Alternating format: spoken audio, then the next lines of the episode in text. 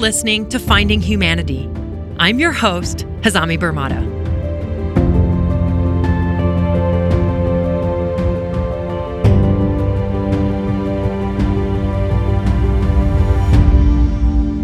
As the world looks beyond the COVID 19 pandemic, it's clear that we need a renewed sense of shared humanity.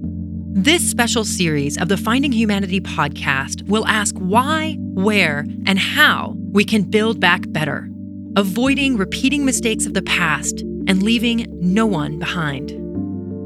In each episode, I will be joined by Mary Robinson, former president of Ireland, former UN High Commissioner for Human Rights, and chair of the Elders, to draw on the wisdom, expertise, and life experiences of members of the Elders a group of leaders brought together by Nelson Mandela in 2007.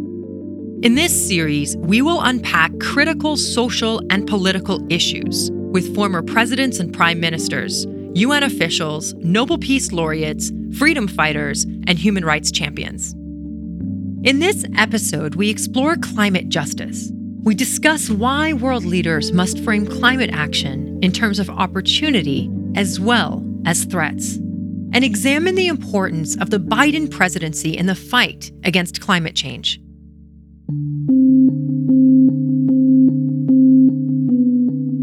We got here because uh, nobody was really conscious of what we were doing.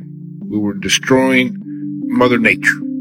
That's Juan Manuel Santos, a Nobel Peace Laureate who served as the president of Colombia from 2010 to 2018. The best people to consult on this issue are the indigenous communities. The indigenous communities are the ones that really appreciate how us humans have been so disrespectful with nature. They have been advocating to protect nature for a long, long time. That's how we got here, by ignoring the very different but very numerous warnings that we had in the last decades. I must confess, I was not an environmental advocate until about 12 or 13 years ago, uh, until I became president. I was one of those uh, citizens of the world who was ignorant on this issue. Just a few days later, after I got inaugurated, the worst Nina phenomenon hit Colombia. And in my administration, the first two years was to administer a country that was almost completely flooded we had not experienced so much rain and so much uh, destruction. Much like President Santos, Mary Robinson also underwent a journey of transformation. As a former president of Ireland from 1990 to 1997, Mary did not include climate on her agenda. But when she became the UN High Commissioner for Human Rights, she began to understand the climate challenge. And I remember quite humbly saying to myself, how could I have missed this? This is the biggest human rights challenge of all. And I missed it because in Ireland and in New York, where I was, and in Geneva, where I had been, it wasn't so evident. It wasn't a daily occurrence. It was in the poorest parts of the world that it was disproportionately happening. And when I realized how much it was affecting the very poorest countries in Africa, disproportionately, devastatingly, totally disturbing them, I wrote a book of 11 stories on climate justice, and nine of them involved women trying to make their communities resilient, indigenous communities, poor communities, because I was so affected by what I had missed. That was how I came to it through the reality of people's lives. And you refer to it as climate justice, and we're hearing that word a little more. What does that term actually mean for those who are hearing it for the first time? Well, over time, I kind of refined it to being essentially five layers of injustice, and there are probably more. But the first layer was the one that I encountered first the disproportionate impact on the poorest countries because of their location and small island states and indigenous communities who were least responsible for the problem. So they were buffeted and badly affected by something they weren't causing. And that was to me a real injustice. And then the second layer was the gender dimension within that, that women's roles are very often different. They have less power, they often have less land rights, they have less access to credit. The third layer is the one that children keep talking to us about the intergenerational injustice. Experts frame intergenerational justice simply as the fairness between generations, that present generations have a responsibility to future generations.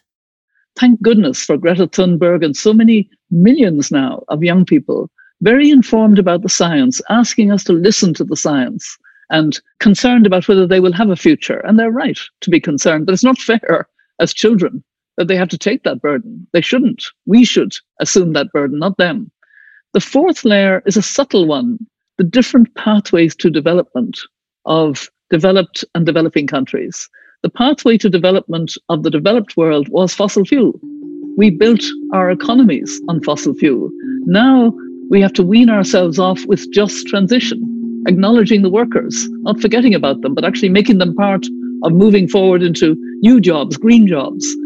And then the fifth injustice was the one I came to last, but very strongly now the injustice to nature, the loss of biodiversity, the extinction of species.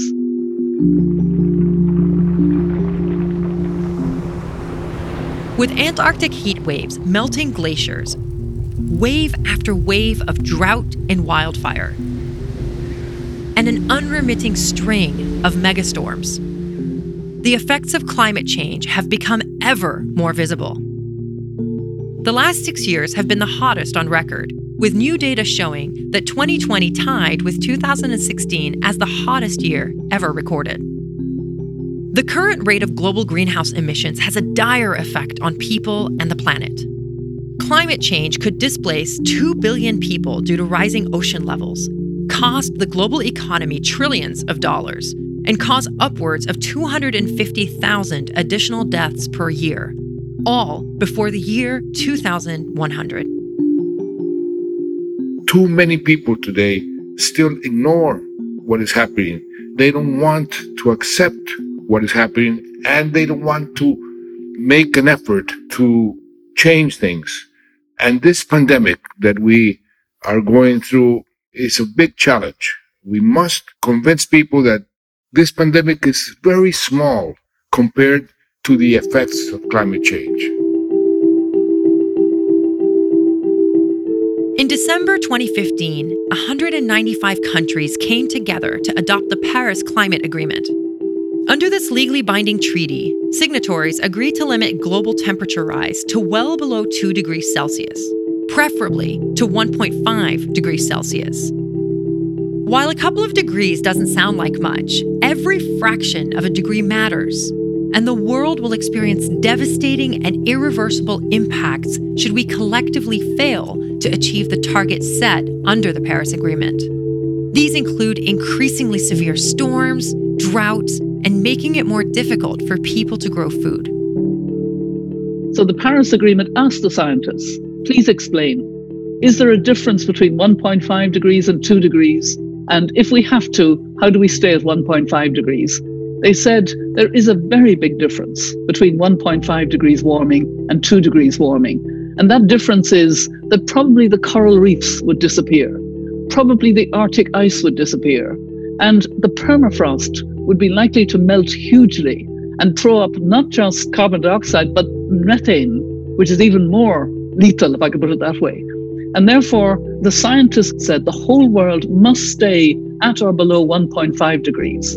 And so we now see countries committing to reduce and to limit and to meet that goal of net zero, zero carbon, zero emissions by 2050 to meet that scientific requirement, if you like. And that is so important. Whilst the Paris Agreement was historic, there's a growing concern from experts, citizens, and activists that commitments from the signatory countries are not ambitious enough to combat climate change and its effects. The agreement also has no enforcement mechanism. That's why the next big global climate meeting in November of 2021 is so important. More than 200 world leaders are expected to gather in Glasgow at the COP26, which is short for the 26th meeting of the Conference of the Parties. COP26's main objective is to report on the progress made since the Paris Agreement and to make new decisions on how countries can further cut carbon emissions. It is very clear that the COP later this year in November will be crucially important to whether we have a safe future. Countries have agreed to raise their ambition with what are called their nationally determined contributions. The UN always goes in for fancy, long phrases. But what it means is promises of what those countries are going to do. That was the secret of Paris, that every country would promise, including the poorest small island states, poorest countries. And many of those have really lived up to their promise to go as green as possible. Of course, they need support in doing it. But we've seen some really interesting things happen, even in the last few months. At the last General Assembly of the UN, the president of China startled the world in a good way by saying China commits to being net zero carbon by at least 2060, meaning at the latest 2060. Nobody expected that. It was leadership. Following that, Japan, which is a very coal dependent country, said we will be zero carbon by 2050. Korea said we will be zero carbon by 2050. The European Union had been there already. The Biden administration has committed to be there. And some countries, and I'm glad the European Union is part of this, have already committed to their new ambitious goals. They'll still have to probably be ramped up further, but it's a good start. And I might add to what Mary just said and emphasize Biden, the change of government in the United States. Because if you have the most important country in the world, its president not believing in climate change, it's very difficult for other countries to really take action. But now the commitment of the Biden administration and when they start really exercising and implementing that commitment, that will make a big difference. Because we are also seeing right now some very complicated dilemmas which have been produced by, for example, the pandemic. Poor countries or middle income countries have a tremendous pressure to finance social investments to compensate what the pandemic has produced in terms of increasing poverty and all the negative consequences of the pandemic. Where do they get the resources from? The rich countries can use their central banks. They can do whatever they need to do. The middle income countries and the poor countries can do whatever they can do. And what they can do is very limited in terms of resources. And what we're seeing in many countries is a tremendous pressure by the oil industries, by the coal industries to go back to what we had before the pandemic in terms of production of fossil fuels. And that is a big mistake. So if the countries that have the power to put conditions on the financing of these middle income countries and poor countries and force them to have a sustainable development plan, have sustainable policies, that will make a big difference. We cannot go back to normal. We have to go back to a sustainable path. So there is this race among some nations to go green and to go green faster. But on the other hand, there seems to be a lot of apathy and just dismissal of responsibility and pushing of responsibility. So, what are the implications of inaction, both from government and from corporate leaders? Well, the implications of inaction is uh, disaster. As clear as that. If we, all the world, we don't make an effort, all the world will suffer. It's like COVID. Everybody has to be safe, otherwise nobody's safe.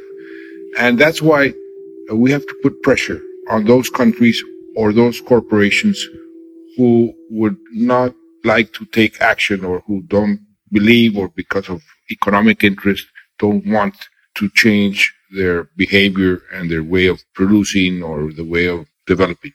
It is very important to exercise pressure, either by persuading, which is the best way, when you lead by persuasion and by example, it's more effective. But sometimes by forcing those countries, for example, I'll give you a specific example. One of the most important countries in terms of climate change and uh, biodiversity is Brazil. And you have there a president who doesn't believe in climate change. Well, in the very near future, country like uh, the United States or the European countries must start telling Brazil, you want to sell your products in our markets? Well, you have to change your behavior in terms of the environment and climate change. This is absolutely necessary because everybody has to make an effort because everybody will pay the consequences. I agree with Juan Manuel that the consequences of not taking the steps we urgently have to take is disastrous, is terrible. But I don't want people to go away feeling uh, total anxiety because actually I'm more hopeful than I was this time last January.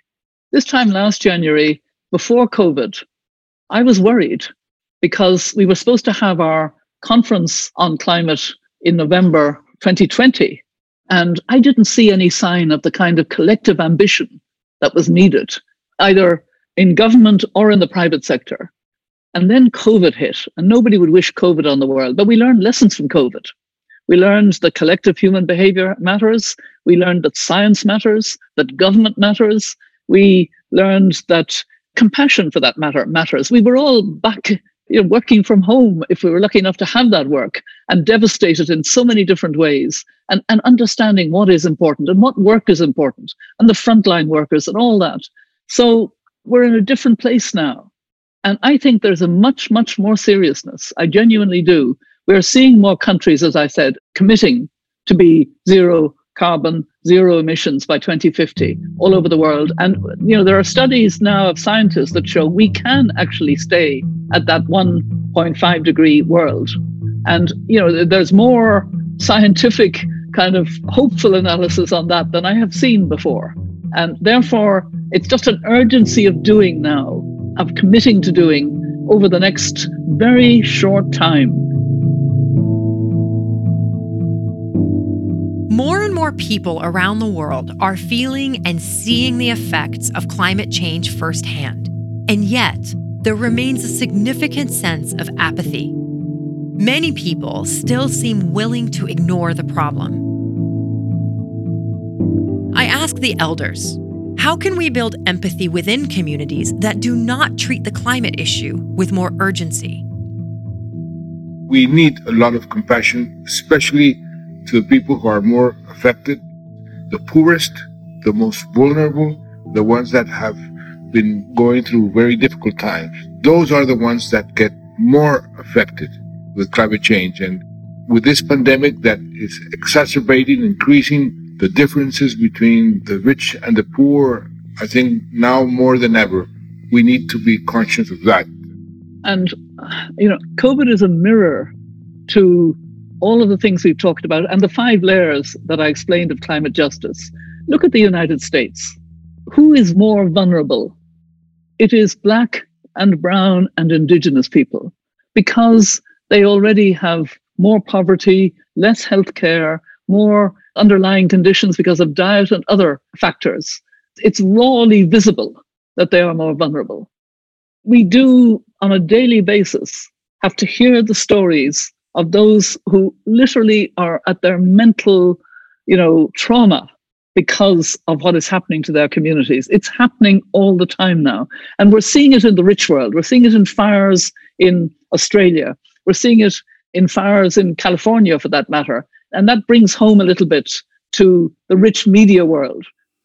And we talk about empathetic leadership and i want to kind of gear towards what type of leadership do we actually need to make progress and so for us that keep you know looking and thinking that we're not able to influence governments we're not able to influence the un system it's such a big machine you both are examples of why connecting through heart and stories of displacement and human suffering, we can actually start to influence the way politicians and elected leaders actually take our stories and create outcomes from them.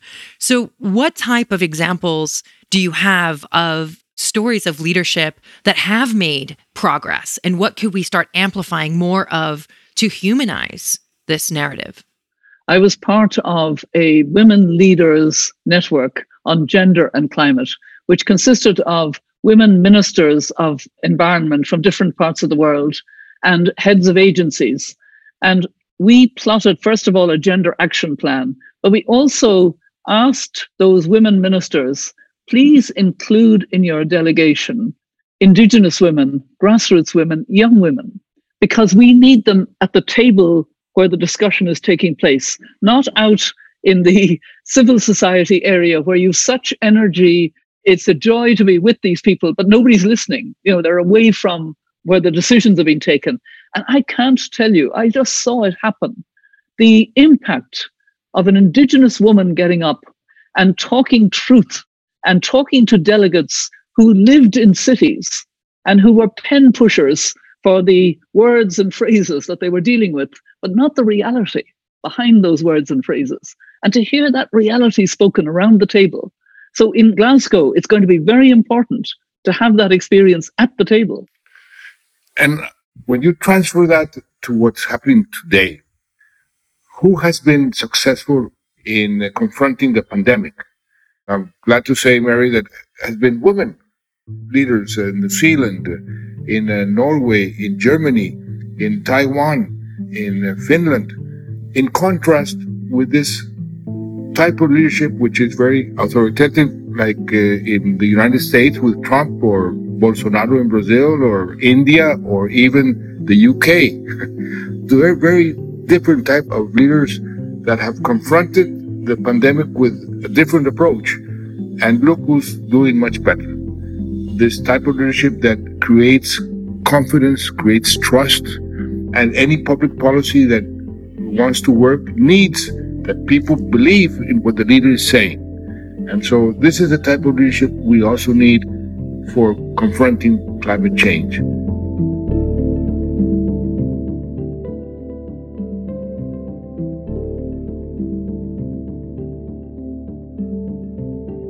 Today, I'm pleased to announce with the change of leadership in the United States, all eyes are on the Biden administration to lead the world time. in addressing the climate, climate emergency.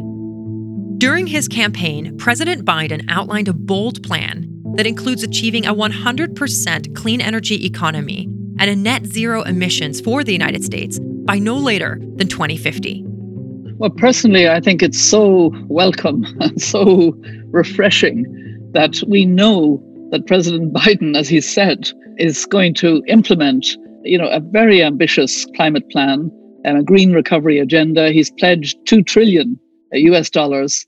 And I know he still has to work his way through Congress, but I think there are a lot of Republicans who understand increasingly, especially young Republicans, um, the need for jobs. And they desperately need new infrastructure in the United States, clean infrastructure and new jobs. And they've lost out to China a lot on wind energy, solar energy, AI, and you know they need to regain more of a leadership role in those areas. So it's in the interests of the United States. There's a Yale and George Mason survey that found that three quarters of Republican voters favor increased clean energy research. So, you know, it'll be difficult in the polarized atmosphere that uh, President Trump created in his time. But, you know, we have a new president now, and I think there is great hope that simply the practical exigencies for the United States, it's absolutely vital that the United States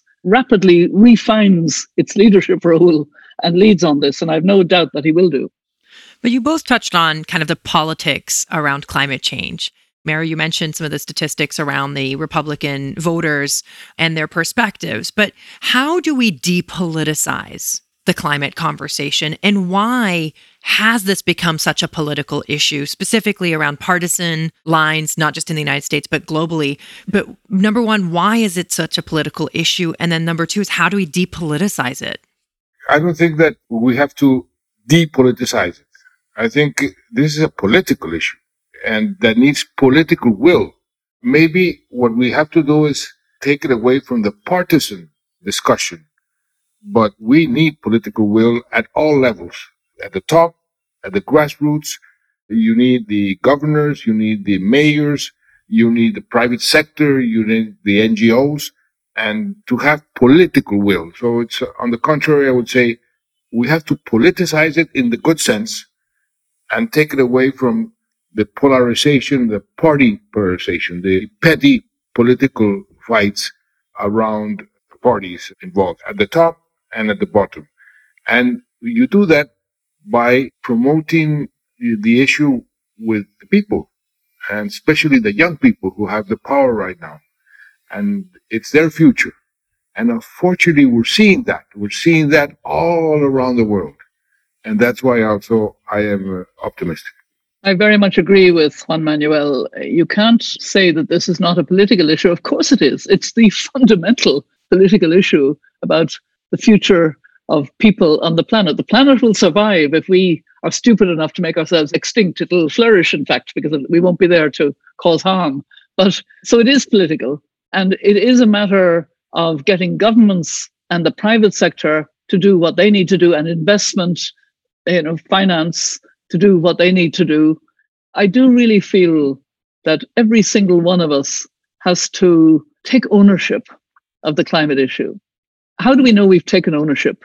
We take the first step, which is to do something today that you weren't doing or weren't doing as well before, like recycling a bit more carefully, changing your diet a little bit, and being more aware of your impact, of your footprint in some way traveling less. I'll certainly be traveling a lot less in the future now that I know I can zoom a lot and do it this way. The second step is to get angry about those who are not taking responsibility and to urge governments to use your vote to get active with organizations that are advocating or conserving and doing good things. And the third thing, and this is such an important thing, it really is, we have to imagine this world that we are hurrying towards. We have to create in our minds a spiritual image of it that links with what the indigenous peoples are telling us. That world is a world that will be much healthier, that will have green, exciting jobs for young people, that will be much more linked to a solidarity globally, because we need that to get to our future.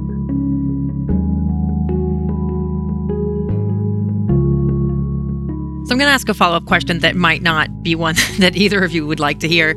But why does there continue to be skepticism and climate denial? Why does there continue to be pushback?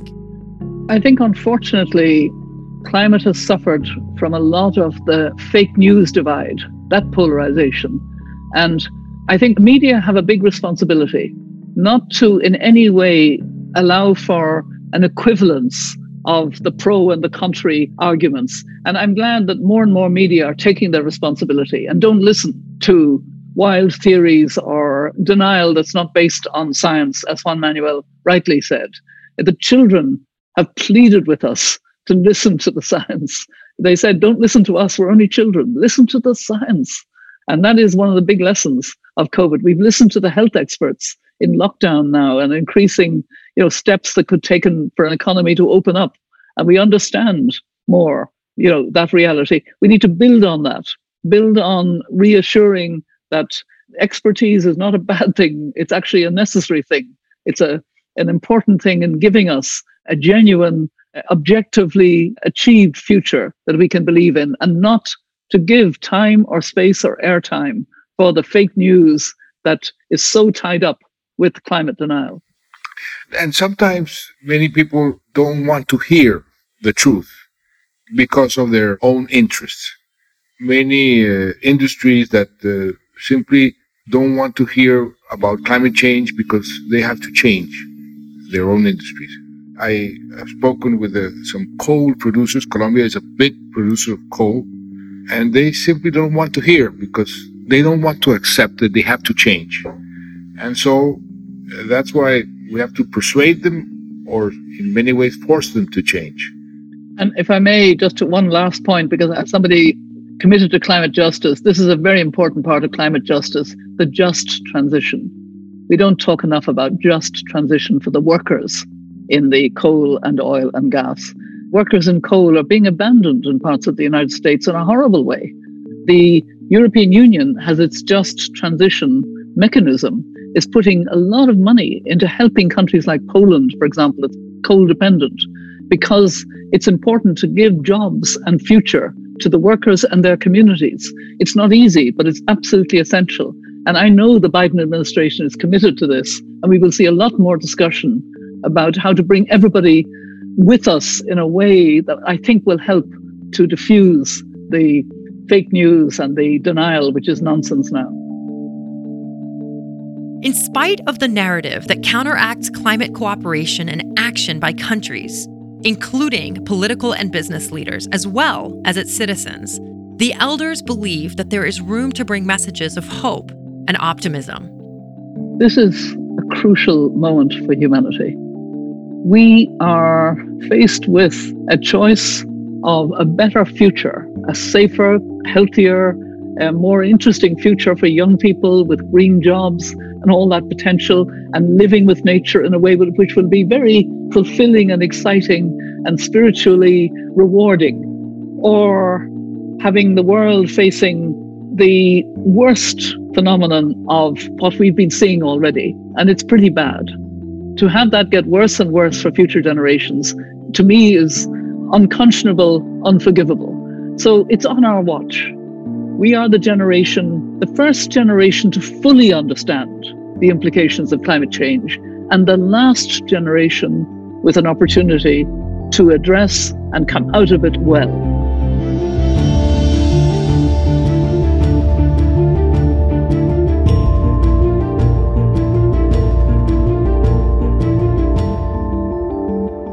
To emphasize what Mary said, this is a crucial moment for humanity. And it's on us, all of us, to challenge climate injustice and to create change. Climate change impacts us all. Through our podcast, we aim to educate and inspire you to take action. You have the power to make a difference in the fight against climate change. Please join us. I want to thank Mary Robinson and Juan Manuel Santos for joining me on the first episode of our new Finding Humanity podcast special series with the elders. To learn more about this episode, check out the links to resources on our show notes and on our website, findinghumanitypodcast.com. Before we go, I invite you to please subscribe to our podcast on Apple Podcasts, Spotify, or wherever you listen. If you like our show, please rate it, leave us a review, and share it to encourage other people to tune in. For other opportunities to engage with us and for additional programming around this series, follow us on Instagram and Twitter at find underscore humanity and on Facebook at Finding Humanity Podcast.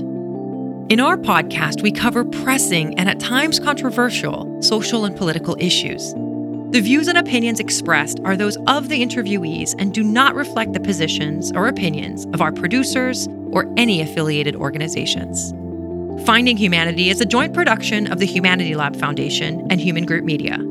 This special series is made possible in part by our collaborating partner, The Elders. Our executive producer is Camille Lorente. Associate producer is Fernanda Oriegas. Assistant producer is Diana Galbraith. And our research and policy lead is Carolina Mendica. Mixing, editing, and music by Maverick Aquino. I'm your host, Hazami Barmada. Thank you for listening, and I look forward to seeing you on our next episode.